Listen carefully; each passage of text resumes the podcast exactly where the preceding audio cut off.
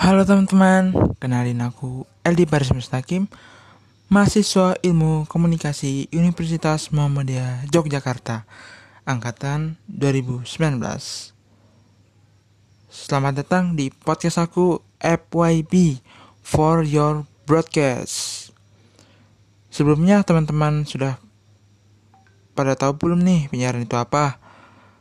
Hmm, kalau belum tahu, yuk dengerin podcast aku sampai habis ya. Enjoy!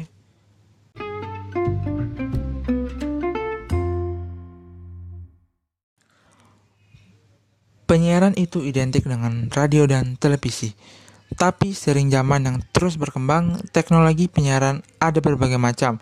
Mulai dari podcast yang sedang sekarang kalian dengar, YouTube, dan platform lain yang berhubungan dengan penyiaran. Untuk syarat penyiaran yaitu terdapat spektrum radio melalui gelombang elektromagnetik. Bagi kalian yang belum tahu apa itu gelombang elektromagnetik, nih aku kasih tahu, gelombang elektromagnetik itu pesan berupa gambar dan suara yang memiliki sifat penyeluruhannya de- dengan kecepatan yang sangat tinggi, atau bisa dikatakan cepat kilat. Heh.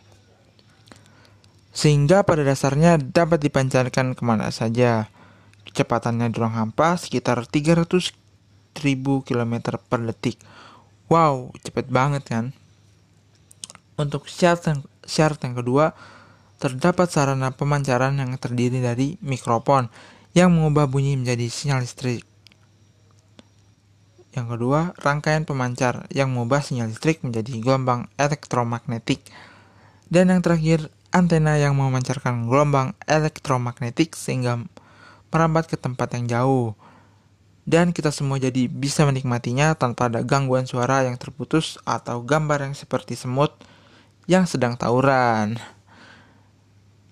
Dan yang tidak kalah penting nih, pasti dapat dinikmati.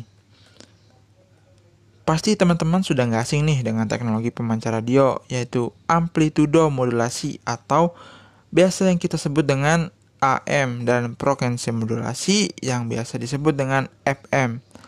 Oke, selanjutnya kita akan membahas tentang pesawat penerima, yaitu alat yang berfungsi mengubah gelombang elektromagnetik ya, yang membawa muatan informasi berupa sinyal suara dan sinyal gambar proyeksi yang kemudian menjadi bentuk pesan dan dapat dinikmati oleh halayak.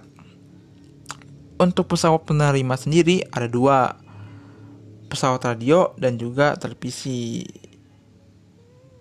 Dan yang terakhir, eh, kita akan membahas jen- tentang jenis lembaga penyiaran. Jenis lembaga penyiaran ada tiga, yaitu jenis lembaga penyiaran publik, lembaga penyiaran komunitas, dan lembaga penyiaran swasta. Oke, terima kasih buat teman-teman yang sudah dengerin podcast aku sampai habis ya. Semoga apa yang aku sampaikan bisa bermanfaat dan menambah wawasan bagi kita semua. And see you next time.